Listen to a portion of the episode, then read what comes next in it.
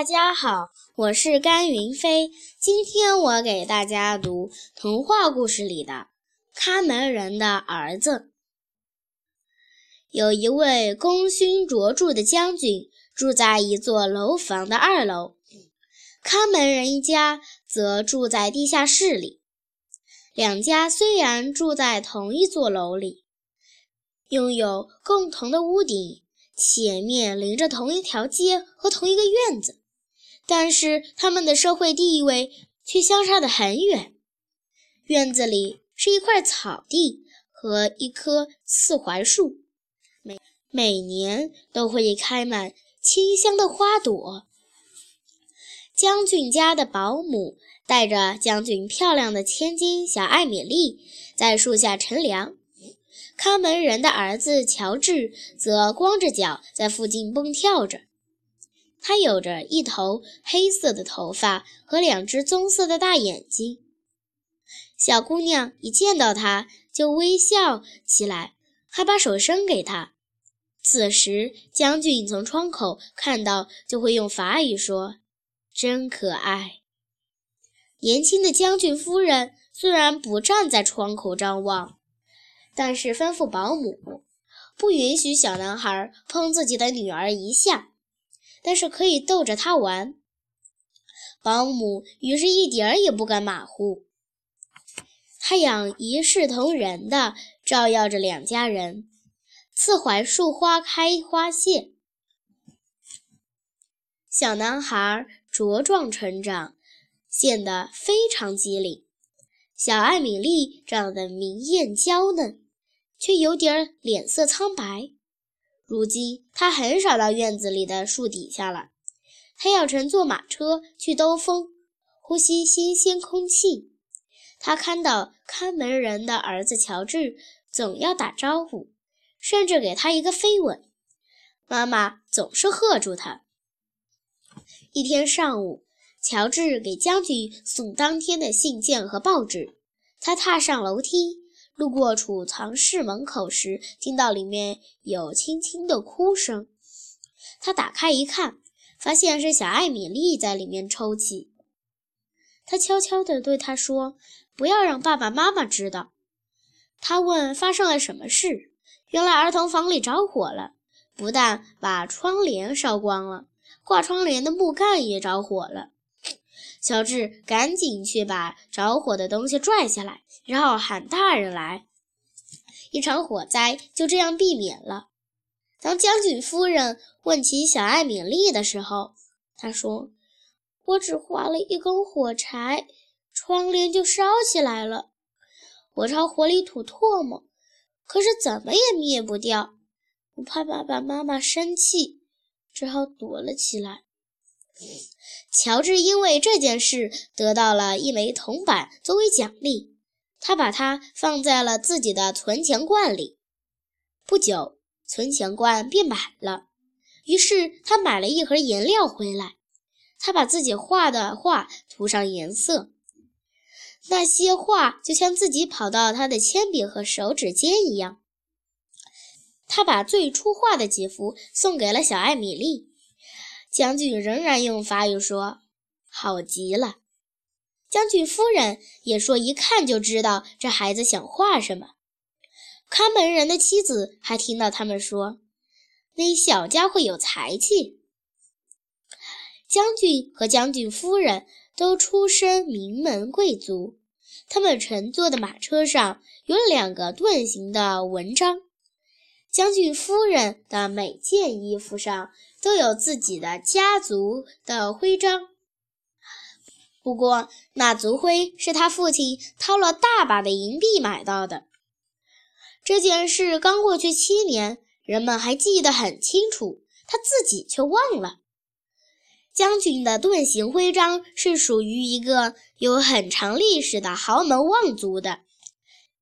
当时拥有一个这样的徽章就很显赫了，而同时拥有两个则更加令人刮目相看。因此，将军夫人为拥有两个徽章而陶醉。将军年龄已经很大了，头发都花白了。他骑术很棒，每天还是骑马出去参加社交活动的时候，也是骑在高头大马上横冲直撞。他身上的徽章多得难以想象。他年轻的时候就已经在军队里叱咤风云了。他最常挂在嘴边的事情，就是秋季大演习中发生的一件事：他部下的军官俘掠了一个王子，王子变成了阶下囚，跟在将军身后。他不但每次都重复这个故事，还重复他把剑交给王子时说的话：“只有我的部下才会做出俘掠殿下这样的事来。”我绝不会的。您真是勇冠三军将军，王子说。其实将军并没有参加过真正的战争。当整个国家发生战争的时候，他已经当上外交官。他法语地道，连本国语几乎都忘记了。骑马跳舞样样出色，得到的勋章越来越多，衣襟上。都快挂不下了。不但卫兵们向他举枪行注目礼，连一位姿色出众的小姐也向他行注目礼。后来，这位小姐成了将军夫人。他们的女儿小艾米丽天生丽质，她刚懂事，乔治便给她跳舞，还把自己所有彩色的画送给了她。她看到画很高兴。却用小手撕着玩。你生来就是要嫁给王子的，我的小玫瑰花。他妈妈总是这么说。有一次，乔治把自己的黄油面包分给小艾米丽吃，她吃的特别香。幸亏他妈妈没有看到，否则又会闹得满楼都知道。其实，只要小艾米丽高兴，让乔治干什么都行。他的确是个活泼可爱、聪明伶俐的好孩子，而且正在美术学院的夜校里学习绘画。小艾米丽也在学习法语和舞蹈。复活节到了，乔治要领先信礼。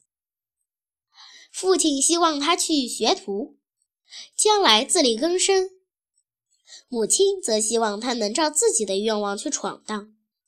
他听过学校的教授夸赞自己的孩子，相信自己的孩子将来会有出息。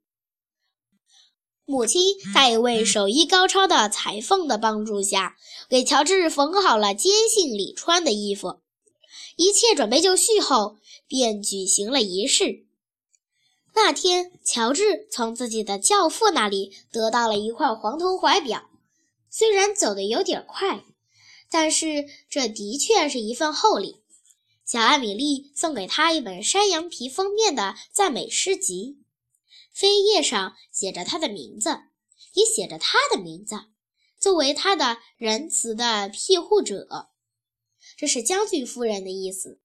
将军看了后，照旧来了句法语：“好极了。”乔治的妈妈觉得将军家。看得起他们，于是让乔治穿上领受坚信礼的衣服，手捧赞美诗集去道谢。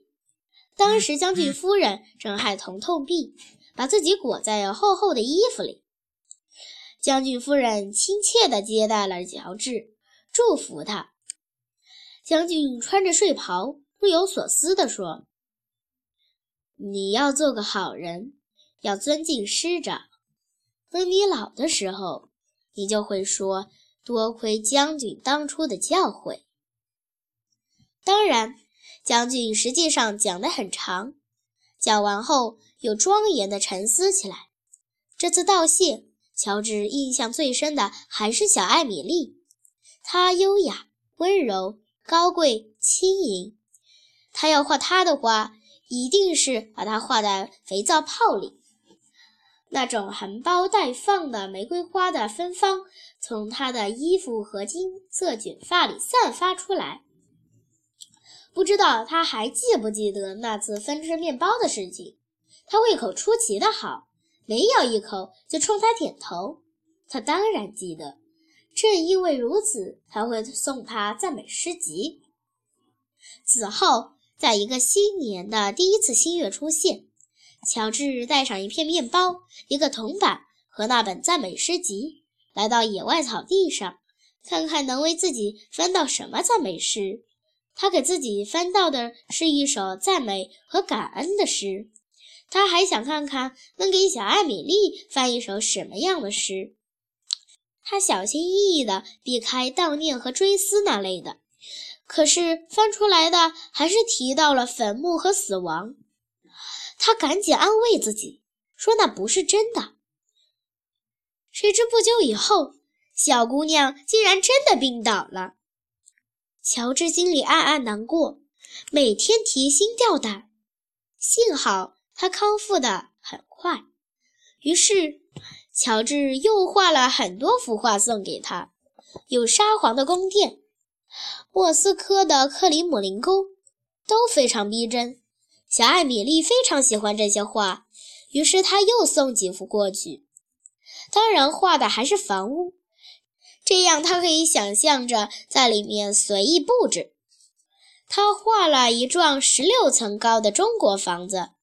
屋檐上挂满了风铃，两座有大理石圆柱的希腊神庙，还有挪威的教堂。大梁是整根原木做成的，上面雕着奇怪的花纹。最漂亮的是那座叫小艾米丽的宫殿。乔治认为，既然小艾米丽住在这里面，那就把最美丽的东西全画在这里面了。他把前面的那些画的优点都综合到这里，另外还把每个厅堂和房间的用途写清楚了。例如，小艾米丽睡觉的地方，小艾米丽跳舞的地方，小艾米丽玩游戏的地方等等。这幅画很有意思，很多人都细致地看了。将军仍然是那句好极了的法语。一位老伯爵看了后则没吭声。老伯爵比将军更显赫尊贵，他有自己的府邸和庄园。他看完了乔治画的画后，心中有了一个念头：在一个灰蒙蒙且阴暗潮湿的一天，校园教授把乔治喊到了办公室里。教授说。仁慈的上帝赐给了你才华，而且厚待你。有位老伯爵谈起了你，对你的画很欣赏。当然，你的画还有很多需要改进的地方。我们今天不多谈。从今天起，你每星期到绘画学校上两次课，这样可以帮助你提高绘画水平。我认为，你更适合做一名建筑师，而不是画家。你自己考虑一下吧。今天你应该去拜访伯爵，感谢上帝赐给你这样的恩人。老伯爵住在大街拐弯处的一座豪宅里，那里的每扇窗户都雕刻着大象和毒蜂驼的浮雕。老伯爵非常喜欢现代的事物，不管这事物来自地下室还是将军府。真正的贵人是不会摆架子的。看门人的妻子说：“老老伯爵真是厚道，而且待人和气，既不摆谱，也不装模作样。将军家是做不到这样的。昨天他热情款待乔治，今天这位有权有势的大人物又跟我讲了不少话，真是体面。”当初多亏他没让他去当学徒。当然，乔治必须要仰仗别人的帮助。不过，老伯爵已经表态了，愿意全力帮助他。乔治的父亲认为这件事是从将军那里起源的，也需要感谢一番才行。看门人的妻子则说：“感谢他，还不如感谢仁慈的上帝。”让小艾米丽活了下来。小艾米丽的身体慢慢康复了，乔治的画进步也很大，大小银章已经得过两个了。如今他要去罗马留学深造，看门人的妻子却有点舍不得。他哭着说：“一开始还不如让他去当学徒呢，这样就可以留在我们身边了。我真担心他回不来。”看门人则安慰他说：“这是交上了好运。”其实他心里同样难过。可是别人说出国留学深造是福星高照，是很好的事情呢。乔治临走前和家人一一告别。去将军家告别时，将军夫人害着头痛病。将军又讲了一遍自己部下俘掠王子的故事，最后又把自己绵绵无力的手伸给了乔治。艾米丽伤心的也把手伸给了他。其实乔治更伤心。